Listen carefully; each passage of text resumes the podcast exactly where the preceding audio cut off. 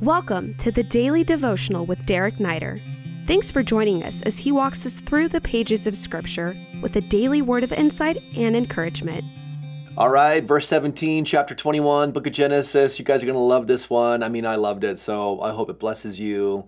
Um, no matter what, even if what I say makes no sense at all, the verses today should really bless your heart. Father, thank you for your word. And as we open up the scripture, thank you that you divulge yourself to us. In Jesus' name, amen. The Bible says, and God heard the voice of the boy. I just like, just let that sink in for a minute. God heard the voice of the boy.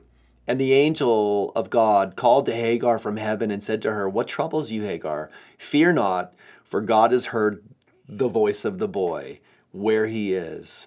Up, exclamation point, lift up the boy and hold him fast with your hand, for I will make him into a great nation. Not an easy situation for Hagar, and like not her first rodeo either about getting booted from Abraham and Sarah's house. So she'd been down this road before. Um, and you know, pretty pretty tough scenario for her. Like we love Abraham and Sarah, and Abraham is a father of faith. But you know, he didn't always do the right thing.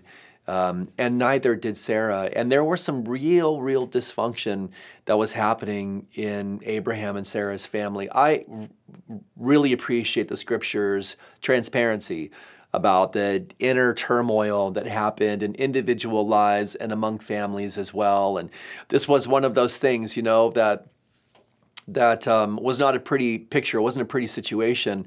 Um, it needed to happen, and God permitted it to happen. And the situation is this, right? Sarah doesn't like Ishmael um, ridiculing her son, and she, and she says, "Hey, there's not room." Right, there's not room for the work of the flesh and the heir of promise to be together. By the way, that's true. Okay, topic for another time, but Galatians chapter 3, Paul uses this story as an allegory to talk about how law and grace cannot be mingled together, they cannot cohabitate. Um, you can't have the two at the same time. And he, he uses the story, in fact, this story of the conflict between Ishmael and Isaac to express allegorically the conflict between law and grace. Ishmael being the work of the flesh, you know, our own efforts, and Isaac being the promise, the grace of God. And um, it's just you should check out Galatians chapter chapter three, and then that story that part's in chapter four.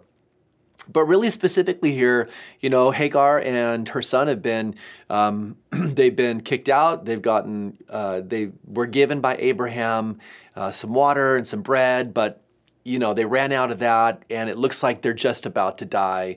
Uh, and evidently, what happens is Ishmael cries out to God, lifts up his voice to God. And God, the creator of heaven and earth, the Almighty God, this is what the scripture says He hears the voice of the boy.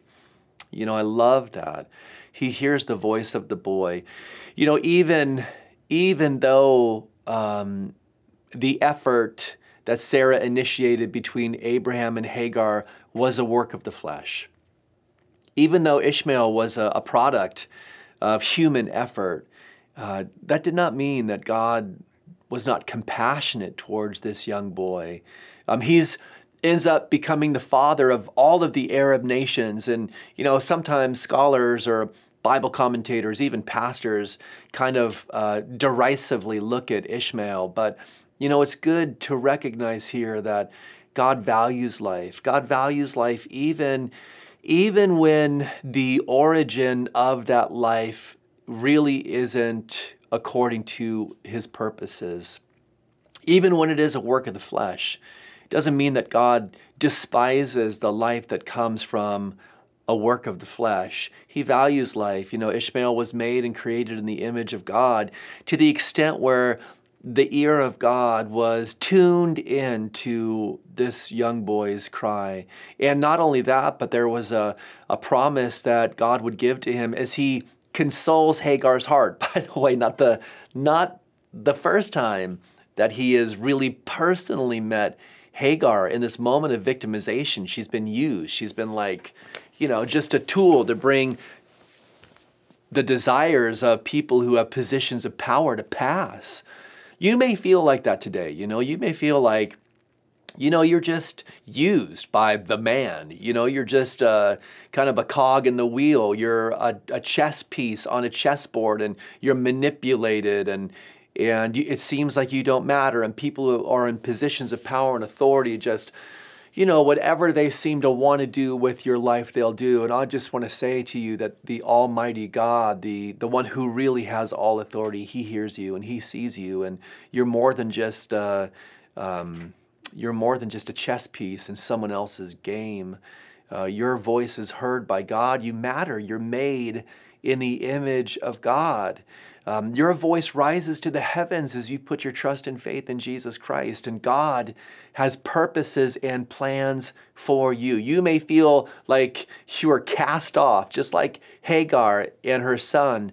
But the fact is, is whenever you put your trust and faith in Christ, you are not cast off. You've, the Bible said, you've been brought in. And so live to that today, stand on that today, um, hold on to those promises today, and see how God will strengthen your heart. We hope this podcast has ministered to you.